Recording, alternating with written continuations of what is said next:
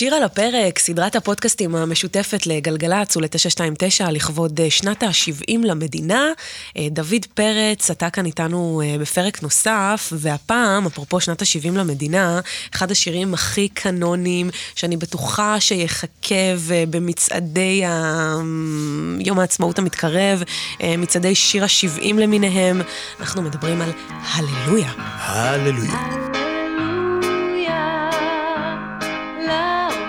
הללויה לעולם, הללויה השירו כולם, חלב ודבש, השיר שזכה באירוויזיון בפעם השנייה. כן, ברצף, זאת אומרת. ברצף. שבעים ושמונה יזהר כהן זוכה, וה-שבעים ותשע כבר הללויה של קובי אושרת ו... שמרית אור. אז השיר הזה למעשה הוא שיר מאוד מאוד חגיגי, עולמי, שנדמה שהוא נכתב במיוחד לאירוויזיון במין, אתה יודע, אני לא אגיד מניפולציה, אבל... אה, עוד חכה, חכה, נדבר על המניפולציה הזאת. אבל אני חושב שהדבר המרתק הוא שבכלל נכתב לאירוויזיון. נכתב לפסטיבל הזמר והפזמון של אותה שנה. אז זהו, אז אני אומרת שלמרות שנדמה שזה נכתב בול לאירוויזיון וכזה, ישבו וחשבו מה יתאים, מה יתפוס את הקהל, לא. זה בכלל נכתב לפסטיבל הזמר. כן, ובגלל תאונה, לא עלינו, של שלומית אהרון, סולנית הכל עובר חביבי, הם החליטו לרדת מההשתתפות בתוכנית, אז קובי אושרת משך את השיר, כי באותה תקופה עם שיר יצא הוראה אור לפני כן, אז פשוט נפסל לתחרות. אז הוא משך את השיר, ואז הוא הגיש אותו בעצם לאירוויזיון שוב פעם, והוא הקים להקה חדשה, את חלב ודבש עם גלי עטרי, ושרידים של כל מיני...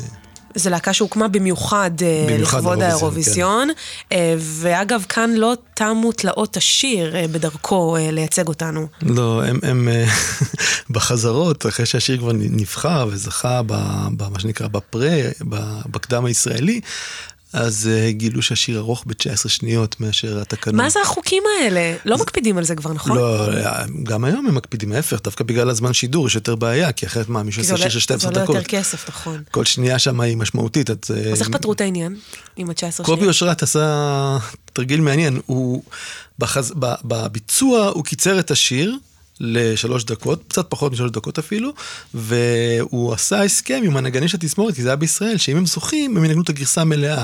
אז אנחנו שומעים למעשה את הגרסה המלאה, שנוגנה בסוף, אבל בפועל, באירוויזיון, הם עשו גרסה מקוצרת, עם קצת... יפה, תושייה. תושייה ישראלית, בהחלט. לגמרי. טוב, אנחנו מדברים בעצם על צירוף שהוא נורא מוכר, נורא ידוע. גם אחר כך הגיע הללויה של לאונרד כהן, שגם הפך להיות שיר מאוד מאוד ידוע ומוצלח, אבל זה היה קודם, הללויה של חלב ודבש, והמקור הוא כמובן מספר תהילים. המקור הוא מספר תהילים, מי שמשתמש בו המון, זה בעצם משורר תהילים, שכל הזמן אומר הללויה, הללויה, הללויה, אבל אנחנו בחרנו דווקא את, את פרק קמ"ח, מהסיבה המאוד פשוטה שזה פרק שכל כולו עוסק מתחילתו ועד סופו בעצם בהללויה, והשאלה הגדולה היא באיזה הללויה, או יותר נכון, באיזה הללויה יש לומר. הפרק שכמעט חותם את ספר תהילים, הוא נמצא בעצם, אומר ככה, הוא אומר בהתחלה, הללויה, הללו את השם מן השמיים, הללו במומים, הללו כל מלאכה, הללו כל צבא, זאת אומרת, הוא עושה איזשהו ירידה מהשמיים, מהשמיים הגבוהים, אל הצבאות המלאכיים והצבאות היצורים שנמצאים מתחת ה... המרומים, אחר כך משם הוא עובר אל השמש והירח, משם אל הכוכבים, משם אל השמיים והמים, ואז בסוף, אחרי שהוא עובר את כל הדברים האלה, יורד למצולות הים, תנינים וכו', הוא מגיע בסופו של דבר אל מרכז הבריאה, וזה האדם שצריך להגיד את ההללויה של האל. זאת אומרת, יש פה איזושהי התקיימות כזאת שהאדם אומר את ההלל, ההלל של האל, ובעצם על ידי כך, אפשר להגיד, נוצרת הזיקה הקרובה ביניהם.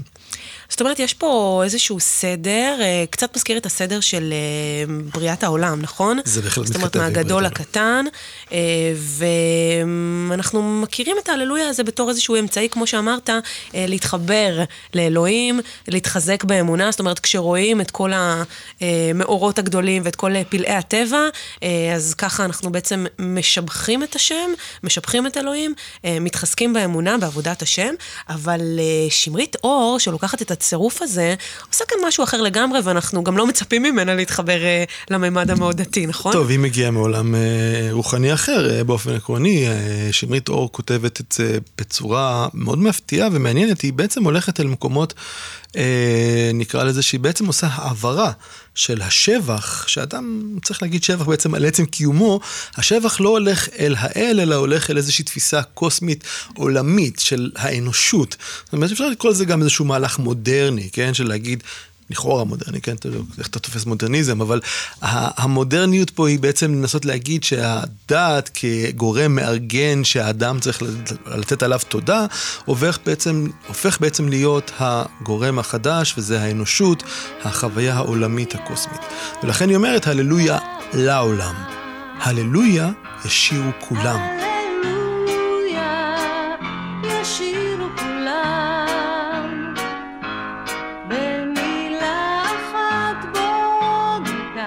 זאת אומרת, זה משהו שמארגן את כל האנושות. מי זה כולם? הרי כולם זה האנושות. כולם זה האנושות, וגם בני דתות שונים. כן. שונות.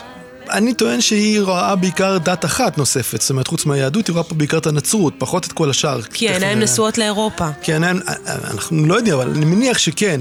באופן כללי, העיניים שלנו נשואות לאירופה, בוא, דוד. הם יותר קרובים אלינו מבחינה הזאת. היא לא פונה במיוחד. אבל במיוחד כשאנחנו מדברים בהקשרים של אירוויזיון, זאת אומרת... לגמרי. מה לעשות? אז לכאורה, זה הייתם מצפש...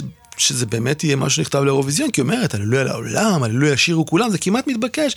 הרי הנוצרים מכירים את המילה הזאת, הללויה, היא מקיימת אצלם, את יודעת, מאז הנדל והאורטרה שלו, והרבה לפני כן, בתפילות הנוצריות.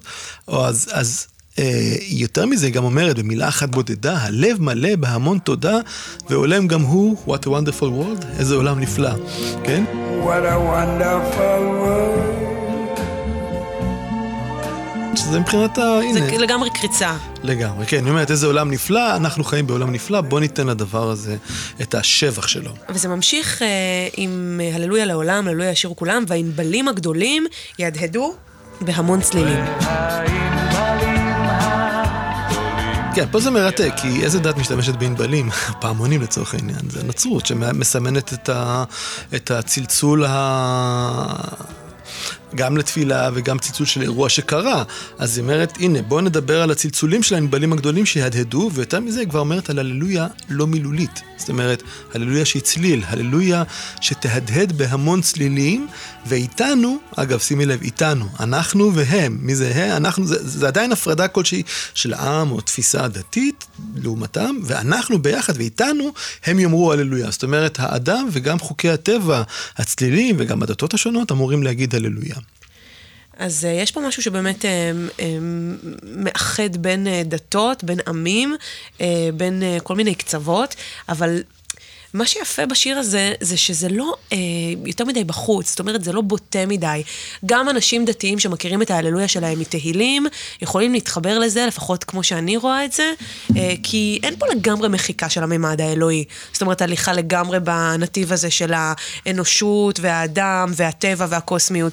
יש פה עדיין איזשהם רמזים לאיזושהי ישות עליונה, או לפחות אפשרות כזאת. זאת אומרת, אתה מבין למה אני מתכוונת? אני חושב ש... זה מרצה את כל הצדדים, זה פשוט מושלם לאירוויזיון. תראה, אני חושב שישראל של שנות ה-שבעים, סוף שנות ה-שבעים, גם צריך להתייחס לזה בקונטקסט, הייתה הרבה פחות אה, מחודדת בתפיסה של שבט מול שבט. זאת אומרת, היכולת של אנשים היה להיות גם לכאורה להכיל מסורת ודעת, וגם להכיל איזושהי תפיסה שהיא אה, מודרנית, יותר לגבי העניין הזה של אה, אמונה ב- בעולם, כתחליף אמוני לדעת, למשל.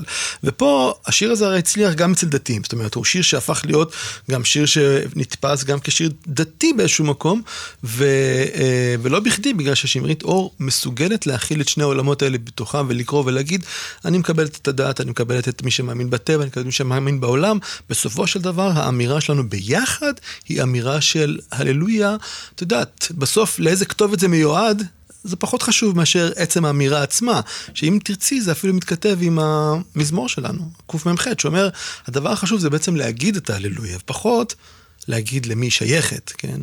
כי זה יוצר משהו בנפש של מי שאומר את ההללויה, זאת אומרת, זה יוצר איזשהו אה, מרחק, אה, שאתה לא מתרכז רק בעצמך, אלא אתה מביט החוצה לעולם, בין אם זה, אתה יודע, אלוהים, או ישות קוסמית, או whatever, אתה בעצם לוקח צעד אחורה, וזה שם אותך במין פרופורציה כזאת, אז זה יפה. אבל אני חושבת גם, דוד, שלמרות המילים שהן מדהימות בהקשר הזה של אירוויזיון, ואנחנו, כשאנחנו מנתחים אותן, אנחנו מבינים עד כמה זה לא מקרה שהשיר הזה זכה, זה לא רק המילים, נכון? לא, לא, לא, לא. יש הלחן, פה גם הרבה מעבר, זאת אומרת, הלחן, עסקת חבילה. הלחן של קובי אושרת הוא גאוני, כי, כי זה, קודם כל זה לחן מעניין בגלל שאין פה פזמון. לשיר אין פזמון בכלל, והוא מתבסס על הרעיון של בלדות עתיקות, שאגב, עוד פעם, אירופאיות, בריטיות, סקוטיות, יותר נכון מאשר, והדבר המעניין הוא שהוא הופך את, ה, את הסדר, בדרך כלל הבלדות הסקוטיות העתיקות, שזה בלדות עם, השורה האחרון, האחרונה היא השורה מעניינת, היא חוזרת על עצמה, כן? פה הוא, הוא אומר משהו אחר לחלוטין, הוא אומר, השורה המעניינת ביותר הראשונה, אני בעצם אומר לכם, הפזמון זה הללויה. אז איך מתקדמים מכאן? זאת אומרת, איך יוצרים עניין כשהעניין המרכזי מופיע כבר בהתחלה? זאת אומרת, איך אתה ממשיך לייצר עניין בשיר? מודולציה.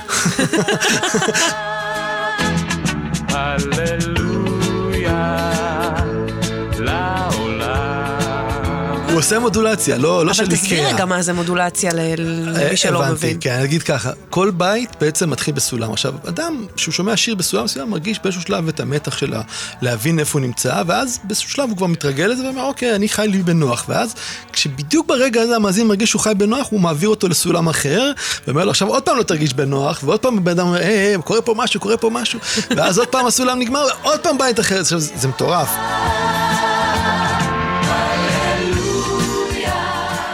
בדרך כלל באירוויזיונים, הטריק הזה של מודולציות, עושים אותו פעם בשיר, הוא עושה פעם במודולציות או משהו כזה, לא ספרתי, אבל זה כמעט כל בית במודולציה חדשה. עכשיו, מה שזה אומר, זה התחושה שכל בית, זה עולם חדש שמטפס מעלה. עולה עוד קצת, ועוד קצת, ועוד קצת, וזה הריגוש שבעצם מחליף את היעדר הפזמון. זה Stairway to Heaven. מדובר בגאונות מבחינתך? כן, ודאי, ודאי, קובי אושרת. זאת אומרת, קובי אושרת הוא מלחין רציני. מלחין מאוד רציני, וגם מאבד ומתזמר רציני, שאחרי כך יצטרך גם לדחוס את הדבר הזה, לדעתי, לשלוש דקות, ולא לוותר על החוויה. אני חושב שגם הדבר המעניין מהשיר הזה, זה שכדאי לקחת אותו, זה שהוא... בעיניי, דיברת מקודם על לאונרד כהן, אבל אני חושב שהשיר הזה הזניק את השיר של לאונרד כהן, כי לאונרד כהן הוציא את האלבום שלו אמנם שלוש שנים לאחר מכן, ו... אבל בספר שלו, כשהוא מדבר על כתיבת הללויה של לאונרד כהן, אז הוא אומר שלקח לו ארבע שנים לכתוב את השיר, ועשיתי חשבון, וזה יצא בדיוק שבעים ותשע, זאת אומרת...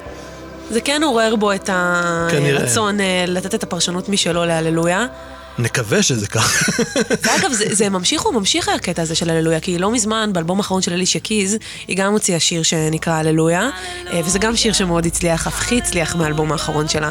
זאת אומרת, זה צירוף שעדיין מצלצל מוכר לאנשים ופורט על נימים. ברור שחייב להיות מצורף שיר טוב מאחורי צירוף המילים הזה, כן?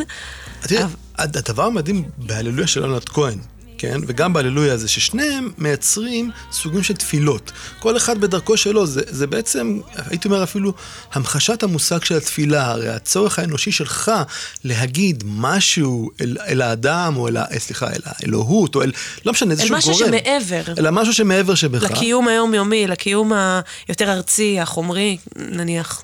לעסוק בו וגם להודות, על הקיום שלך ולהודות על הקיום של הדבר הזה שנקרא החיים. אז שלוש, שני השירים האלה, לא, את הלישקיז גם אפשר להכניס לתוך הדבר הזה, זה בעצם התפעמות מהחיים ואמירת התודה. שאם חושבים על זה, זה בדיוק מה שהפרק שלנו מבקש. תגיד תודה. וזה הדבר הכי אנושי בעולם, שכל אחד יכול להתחבר אליו. ואולי זה הסוד בעצם. אז הללויה, אתה דרך אגב זוכר את זה בלייב? ראית אותה? הייתי בפנמה באותה תקופה. אה, אוקיי. אבל איך זה היה נראה מבחינת... אני זוכר רק ש... העמידה על הבמה, זה היה מפואר כזה? זה היה ברור שזה הולך לזכות? אני זוכר רק ששמענו בחוץ לארץ, בפנמה, שישראל זכתה באירוויזיון, התחושה הייתה שכמו מלחמת ששת הימים, שחררנו את ירושלים בפעם השלישית. זה היה תחושה כזאת של וואו, איזה יופי, גם מבצע אנטבה, ועכשיו גם זה, וגם יזהר כהן. בכלל, היה תחושה של הרבה פלאות שקרו בסוף שנות ה-שבעים. מקטעי הווידאו שאני זוכרת מההופעה הזאת באירוויזיון, אני רק זוכרת שגלי עטרי הייתה מאוד ענוגה, נכון? הייתה מאוד קלאסית, מאוד מרשימה. היא תמיד הייתה קלאסית, אבל שם הייתה קלאסית במיוחד. אז זה היה הדיבור שלנו על סוד הקסם של הללויה. המון המון סודות של קסם מסתתרים מאחורי השיר הזה, שמתכתב עם ספר תהילים, ואנחנו מדברים ספציפית על קוף ממחת. דוד פרץ, היה לי ממש כיף ככה להסתובב סביב השיר הזה ולרדת לעומקים שלו. תודה רבה לך. תודה רבה לך, היה לי כיף קלאסי. אנחנו נשתמע בעוד פרקים של שיר על הפרק, כל מיני שירים שמתקשרים עם התנ"ך, ספר הספרים, לכבוד שנות ה-שבעים למדינה. הפרקים זמינים גם באפליקציה וגם באתר תשע שתיים תשע גלגלצ. תודה דוד. תודה לך.